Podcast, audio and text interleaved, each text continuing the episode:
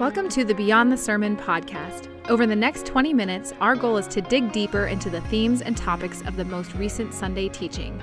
We'll look to tackle some of the challenging kinds of questions that you may be thinking as you heard the message but didn't get the opportunity to ask the teacher at the time.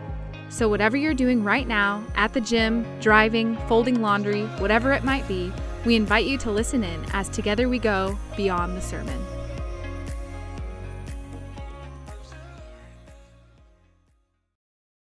Well, hello and welcome. My name is Will Herron. I'm the Director of Discipleship at the Ridge, and I'm also your host for this special edition of Beyond the Sermon. Just recently, we held a women's gathering here at the church, and our guest speaker that evening was actually my mom, Carol Herron. Carol has been involved in ministry and teaching in different parts of the world for many years now. And on this particular evening, she shared some of her own story and the amazing ways in which God has worked in her life. She also reminded us of the importance of community, those people God places around us to encourage and challenge us in our walk with Him. So join me as we listen in together to Carol's timely message. Well, if you're going to have a theme called generations, it's probably a good idea to have someone old enough to have generations. And in me, you've got that. because spiritually speaking, there are at least five generations that I have been involved with within my own family unit that God has blessed and the blessing has come down the generations. And of course that's physically, we're talking about physical generations, but how appropriate tonight that I'm here and my son is here and my grandchildren are here. I have five children, 14 grandchildren and one great grandson. And tonight I thought that I would tell you some of my story because I've got an unusual story. I've done a lot of adventuring with Jesus. Um, and so I suppose it's not sort of common a garden, but it is a story of generations as well because we don't do anything alone, do we? And we end up with mothers and fathers in God and brothers and sisters and people who become extended family. Nothing happens for us all really on our own. That's good, the blessing. So when I was just thinking about tonight, there's just a passage of scripture that I I, I thought, you know, that it was something that I would be praying for you, but I just absolutely loved it because it's about growing up in God. And it's in Colossians. So I've just got my Bible open. If you've got one, um, open in the first couple of chapters of Colossians. I'm only going to read a small part of it. And this is the apostle Paul praying for people that he'd never met. For this reason, he says, since the day we, me and my companions heard about you, we've not stopped praying for you.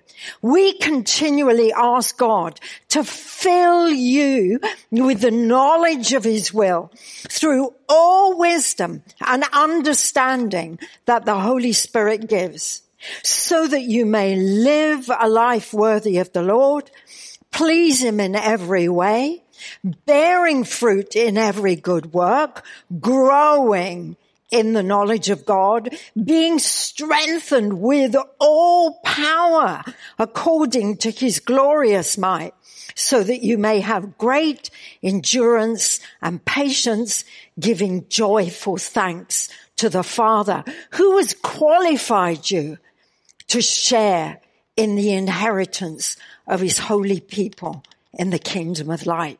For he has rescued us from the dominion of darkness and brought us into the kingdom of the son he loves, um, in whom we have redemption, the forgiveness of sins. That would be my heart for you. And it would certainly be the sort of thing that I've been praying for the ridge anyway.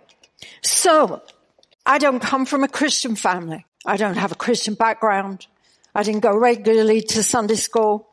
And as I grew up, I grew up in a family. Um, my father was in the army during the war, and then he joined the police. My father was in the flying squad at Scotland Yard in London. My mother was a fashion consultant.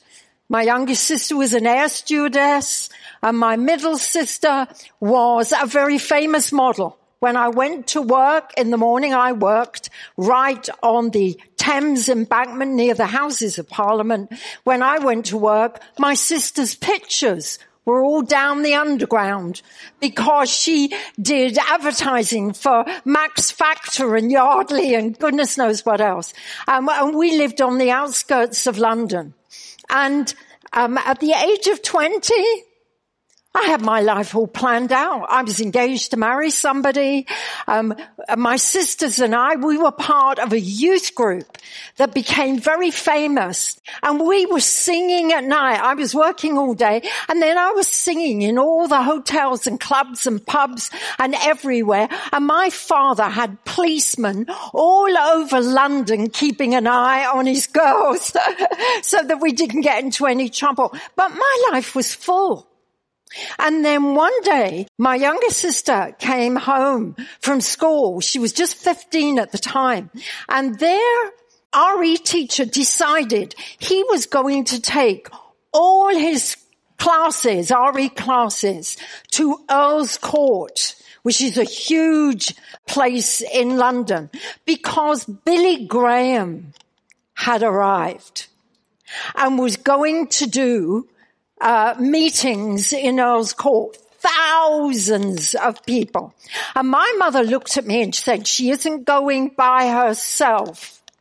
Now girls, I'm the eldest in my family. It is the pits if you are the eldest.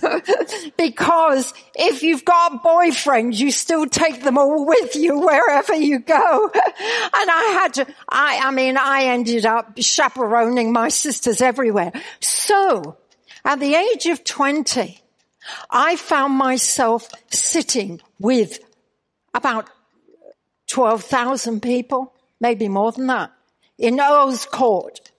And I didn't want to go. I said to my mother, I'm not going. Even when I was at the underground station, I bought myself a book to read while they did their singing and preaching your horoscope for 1966. And I just thought, Oh my goodness, God, you've got such a sense of humor. And there I was. And they were singing, this is my story.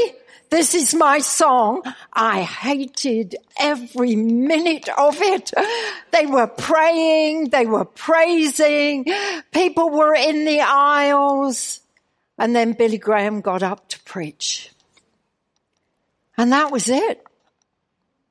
Almighty God drew near and he just put his hand on me. And my whole life went before me like a video. And I realized I didn't know anything. I didn't know who I was. I didn't know where I was going. And all these plans I made, my heart wasn't really in any of it. And then, of course, he started to talk about our hearts and the sinful nature. And I thought, well, that's me describing me. I know what I'm doing that my mother doesn't know about. I know who I am. And when he said, I'm going to ask you to get up out of your seats tonight because right now God has a new life for you. And you can come down the front and you can hand your life over to God and he will make it new and he will give you a totally new direction. And you know what? I knew nothing about anything. I got up out of my seat, went down the front of Earl's Court, and I prayed the first prayer of my life that I was aware of, an actual prayer. And that was it. And this passage I've just read in Colossians, he rescued me from the kingdom of darkness and he, he brought me into the kingdom of light. Uh, another verse says, um, if anyone is in Christ, he's a new creation. Old has gone, new has come. I remember sitting on my bed at night and I just said, well, God, how do you pray? I don't know. How do you talk to God? I don't know how you talk to God. And I just said, well, here I am and here you are. And we're just going to see how we're going to run. I mean, I, I didn't, I did not know any Christians. And I'm saying this because maybe some of you have been there, done it, bought the t-shirt. Being Christians talked a language I didn't know. And church was a place that was part of my culture, but it wasn't part of my heart life, as it were. And I Again, tonight's about generations. I want to say thank you, God, for being in the right place at the right time. Because in the place where I worked, there was a Christian union. There was a Christian group who were praying. And when they discovered that people were getting saved at the Billy Graham crusade, they started a prayer meeting. They started a small group. And I want to tell you, I was rough around the edges. You know what the workplace language is like. This was my mouth. It took God a couple of years to clean me up. but I bless God for those amazing Christian mothers and fathers in God who opened the Bible and showed me where to start, who bought me books and said, this will help. Someone who sat down and, and said to me, how are you feeling, Carol? I said, I feel like I've been taken to the moon and left there. And he, he said, dear, can I tell you what the Bible says? And he opened up the Bible and he explained what being born again was. I said, that's it. I feel not me. I feel like I'm someone else. And he said, well, you are. You're now God's precious child. And God has such a plan for you, Carol. God has such a plan for you. Oh my goodness, what a good job. I didn't know what it looked like at that time. Because very shortly, I met a man from Donaghadee. Could I have just these slides up? We're talking about beginnings. Could I have the next one? Yeah, that's my wee, mm, the new wee great grandson. I'm one of my grandchildren. And, um, this is about beginnings, isn't it? You've got to begin somewhere. You've got to get birthed. And I met a man who lived in Northern Ireland. I started witnessing to a guy in work and he said to me, you need to come and meet my mates. They had been demobbed from the army. He was a professional musician. And my husband, Gerald, had been alcoholic and had an encounter with Jesus and got healed. And when I met him, he said to me, I'm going to serve God. I thought that, that's a great way to ask a girl out, isn't it really? you know, just, I, I want you to know that if you're going to come out with me, this is where my life's going. but you know what? By that time, I knew in my heart my life was totally given to him. And he kept speaking to me about purpose position for purpose. Carol, I've got a, a, a, unique plan, as he has for all of us, totally unique plan. And the plan for Gerald and I, the next plan was Bible college. And that was just the next step. God just said, go to college, start preparing. Honestly, I had never been in a place like the flat we lived in, in Glasgow. There was poverty, there was fleas. We had no furniture. We just were newlyweds. We slept on a carpet for a while. Then we found a mattress in a local shop for about five dollars. And then we slept on that. And honestly, it was like being in nursery. You know what nursery is like? When babies are new, they have to be taught how to walk, how to feed themselves. And do you know what? Growing up in God is like that. And that flat, being in college, learning to trust God, It's more or less God saying, are you up for this? I will teach you. I will teach you in the way that you should go. I will instruct you in the way that you should go. How will we pay the fees? These were my prayers. How will we pay for the fees, God? How will we feed ourselves? How will we pass exams when we've no job and just a bit of money? And you know, all of that time in college, God met needs. He gave us furniture. I mean, did you know God's into real estate? Did you know that God's into furniture? Did you know that God's into bringing takeaway meals to your house when you're praying for food? And you know, it was just, it was just the start. Why was it so difficult? It was difficult because God had a jungle waiting for and me and our kids. Listen, if you've not learned nursery school lessons, you are not going to learn the lessons of a jungle. And this is what the generations are about because those that know teach those that don't know. And while we were in Bible college, I became pregnant in our Old Testament year and Esther, our first daughter arrived and you know, in that Bible college, there was an old matron. And when she saw that I was expecting a baby, she paid for our dinners for a whole year. Because she knew that as a mum, I needed to eat. And I knew it was her. She never said, but I knew she did it. And this is the generations, isn't it? This is the right people in the right place at the right time. And you know, we work with a mission to fishermen around the coast of Great Britain. And then, oh my goodness, Gerald and I, we got a letter from a friend of ours who was a missionary right in the state of Amazonas in Brazil. And he just simply said, you gotta come. You guys have gotta come.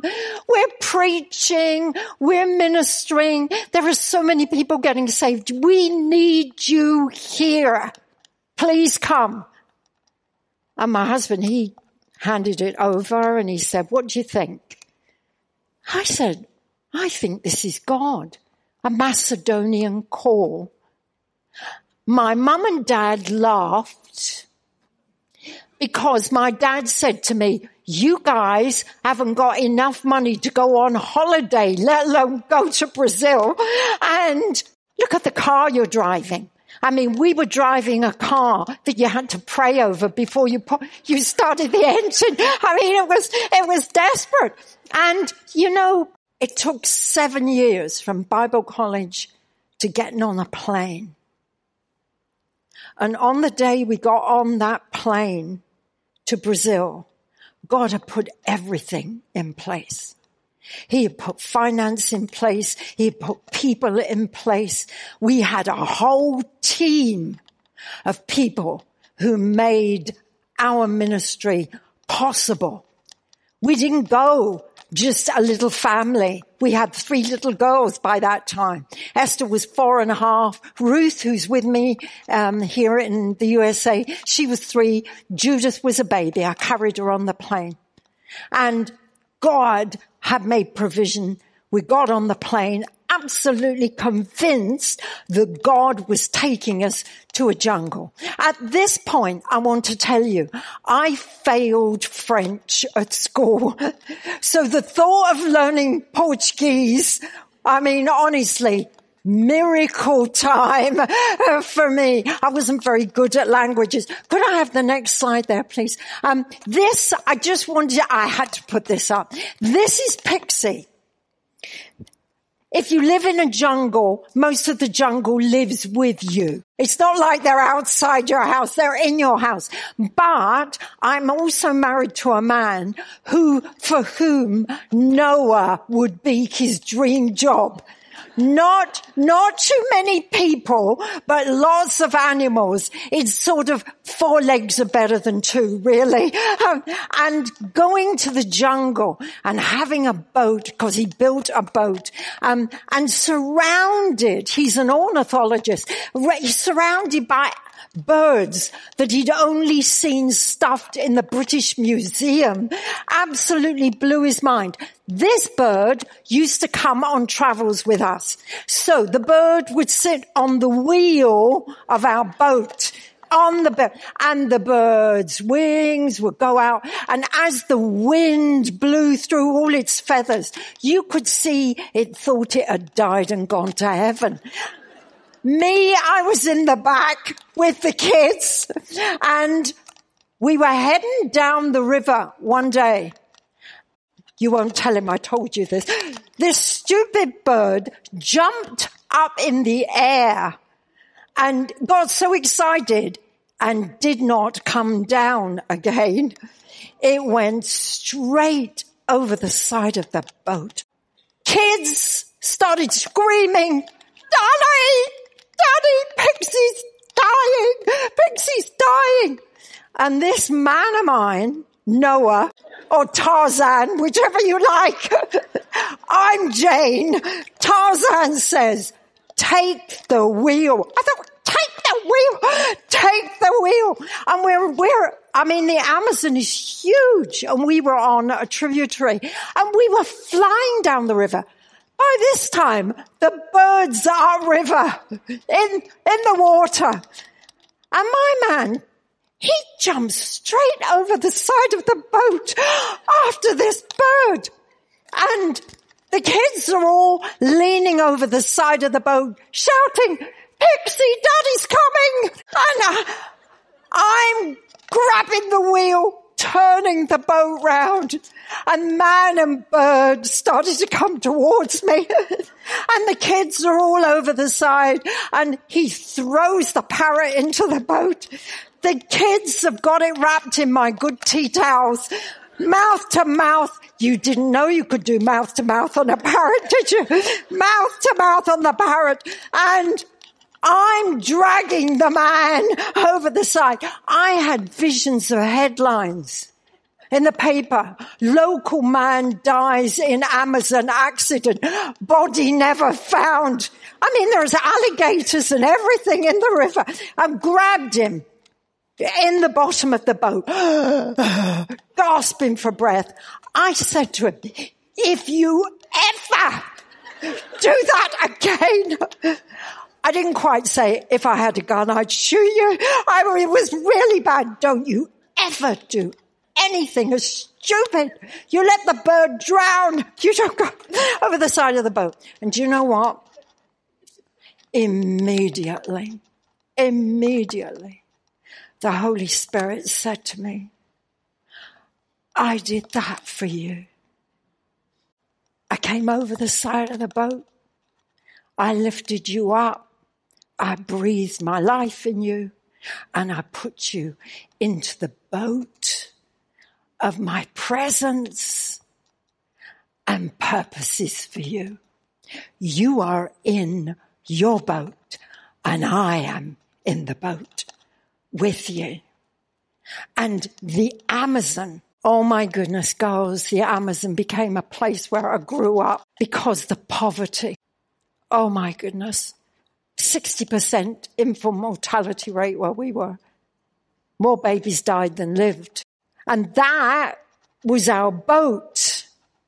The one on the left is called the Cidade de Anori, and it was taking every single thing we possessed in the world up the river to where we were working all our barrels, all our belongings, our kids and everything were on that boat. And as we were about, I don't know, a day's journey up the river, we hit a log and the boat started to sink. Now you don't ring the fire brigade if you're in the Amazon jungle. You can't ring the fire brigade. There's nobody coming to rescue you. And do you know what? Inside me, I thought, God, you did not work in our hearts and lives for seven slogged years and a whole year learning Portuguese. And here we are going up the river. Lord, you've got this. An enemy, You are going to regret the day you thought it was okay to drown me and our family and everything that we owned. You know, sometimes we forget there isn't flesh and blood that we're dealing with. And in the jungle, we saw the miracles. You know, our nearest hospital was 24 hours away. There was one boat a week out of the town. So if you were feeling ill or you had a bad delivery, you probably should do it on Friday because that was the only way to get out. But what I discovered in that place was that God honors his word, that God hears prayer, that God works miracles, that when you say, give us our daily bread, God. A fish arrives out of the river. I always felt Jesus would have felt so at home in our wooden hut on stilts because it was like living the New Testament. And you know, Mike was speaking about a storm on the river where they thought the, the boat was going down. That's happened to us. They, then he met a demon possessed man. Oh, you live in a jungle? You go to Africa? These things are part of life. Here in our part of the world, they tend to be hidden, but it's not that they're not there. There is an enemy, but there is one called Jesus who has a name above every name. We saw miracles all our kids at some point had disasters. One of our girls fell off a log and split open her head. And I knew it all needed stitching. Where was I going to go? To hospital? There wasn't one. Where was I going to go to get a doctor or anybody to help me? And I didn't think I could stitch it myself. Would you believe me if I told you that a, do- a, a boat pulled in and a young doctor got off the boat and he was going to be there just overnight. I just think, thank you, Lord. They're right in the middle of nowhere. A doctor has turned up. And all those years spent in the jungle gave me ministry. Tonight, if finance is a problem, I haven't got problems praying over that because God fed our whole family in the middle of nowhere. If it's illness, then this is a God who he heals inside and out. It's wholeness. It's body, soul, and spirit. I haven't got a problem praying for that. If it's distress and grief, I haven't got a problem praying for that. The numbers of people that I've sat with as they've moved into eternity, people I loved and cared for. I believe that He's coming and He's coming for us. Grief journey, done that, been there, all the t-shirt. Is God able? Is He faithful? Yes, He is totally faithful. I just want to sort of bring this all together. These are some of my girls. Paul William has got four older sisters. How do you cope with that?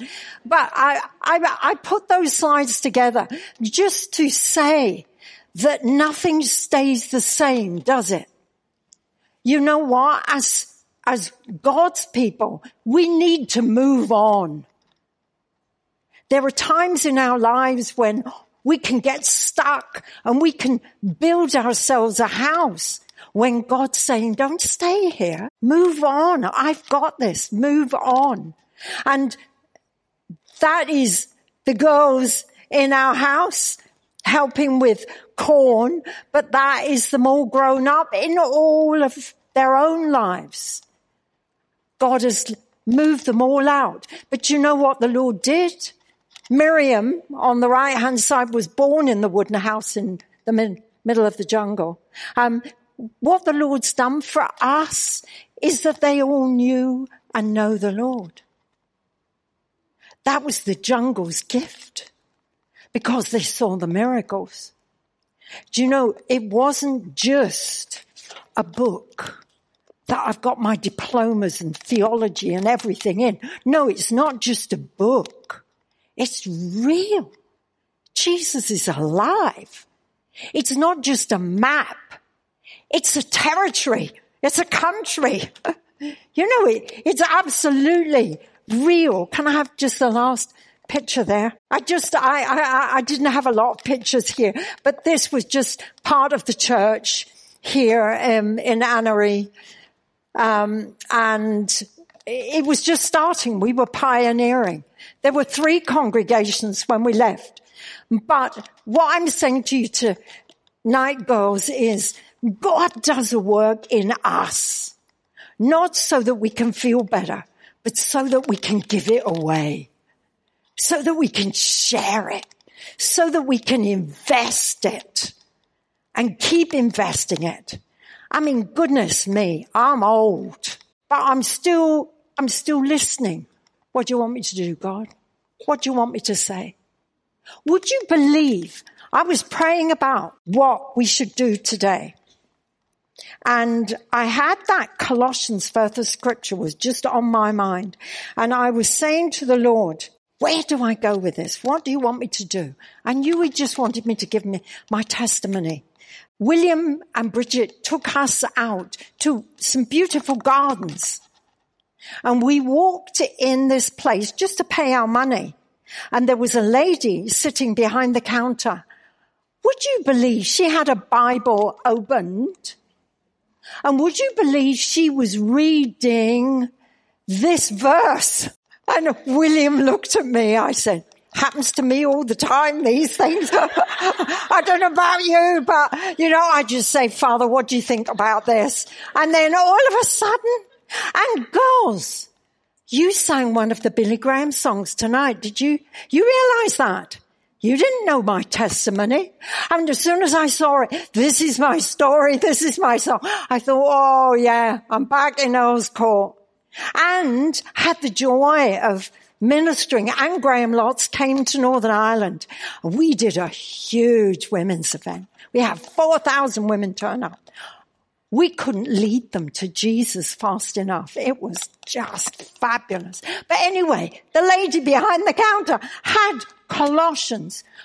And I said to her, Oh my goodness, look at you. And I said, you know what? That's my verse for tomorrow night. And she beamed and she said, I'm getting ready for a Bible study we're doing tonight. And it's by Anne Graham Lotz. And I said to her, I'm a Billy Graham convert. He's my spiritual father. So what are our generations like? What are your generations like? I'm so thankful I have spiritual children. I have spiritual grandchildren because I'm mentoring missionary girls because I've been there and I've done it and I bought the t-shirt. I know what they're talking about. Bless them. They'll ring me from Cambodia or somewhere else. And they'll say, Oh, Carol, you'll never guess what's happened. And I think, Yes, I do. I know what's happened. Right. Let's pray about it. Let's talk about it. And it's such a joy. And girls, for the, for those of you who are older, do not think you're too old. Do not let the devil tell you you're finished and that they should start looking for somewhere smaller for you to live in. No, no, no. Our God thinks big. And these days, with all the technology, you do not have to leave a chair in your home to go to China, to go to wherever. You can visit every single state in the, Uni- in, in the United States on one morning praying. And you can go physically there and say, God, I'm putting my hand on this map. They will get blessing today because I'm praying for them. Isn't that the truth? So it's big picture stuff. And what I want to do just to finish, because I, I, I, if I if I keep going, I'll keep going, and you, you can't do that. So, would you let me pray this Corinthian, this Colossians prayer over you? I'd love to do that. Um, just to finish, because we've got we've got uh, a few more other things that are going to happen. So, just let's let's do this together. so now, Heavenly Father. I just want to praise you and bless you that you are a God who has a purpose for our lives. And it's not about us. It's about you. We want to lead a life that reflects your glory. And we are aware that some of us are a challenge and that growing up in God is a challenge. It's a lifetime's challenge, but our hearts are set upon the journey that you are going with us on. So Father, for my sisters tonight, I am praying, God, you will fill them with the knowledge of your will. For this women's group, for this women's ministry, May they be led by your Holy Spirit. May they know exactly what it is you want them to do to the end of this year and into next year. May they have the right people in the right place at the right time. May they hear you clearly speaking to them. And Father, will you give them wisdom? What a day we need wisdom, God. It's a gift. You gave it to Solomon. And Father, you are a generous God. None of us are Solomon, but we're asking you for the gift of wisdom for the ministries we have, but also for our families, for our relationships, for the schools our kids go to, for the community we live in. Wisdom, God. Make us people of wisdom Make us people who are understanding, Father. There is so much strife. There is so much warfare. Make us discerning. Make us understanding. And above all, Father, fill us with your Holy Spirit. We so need your life in us. Heal us, fill us, and make us wise in all we do. Father, for those places in our lives that we are challenged over, we ask you for healing, for direction. Father, if we need help, Will you bring help alongside? Bring someone alongside us who will speak into our lives. And Father, we want to be strengthened with all power according to your glorious might. Give us endurance. Give us patience. And Father, thank you, thank you, thank you that we're not alone. You are always with us. You've promised never to leave us or forsake us. But Lord, look at the family you've given us. Thank you for our friends and friendships and our families and our relationships. You are such a good God and we worship you. Amen. I hope you enjoyed our conversation this week. I want to mention one last thing before we go. Our heart at the Ridge is to help people grow in their relationship with God. There are so many ways to get connected into what can be life changing environments for you and your family. The best way to keep in touch with all that is happening is through our website, ridgelife.org, but also through our weekly e news. You can sign up to receive this directly to your inbox using the link in our podcast show notes. Finally, thanks so much for listening. If you've enjoyed what you've heard, please feel free to share with friends or family. We hope to catch you next time on Beyond the Sermon.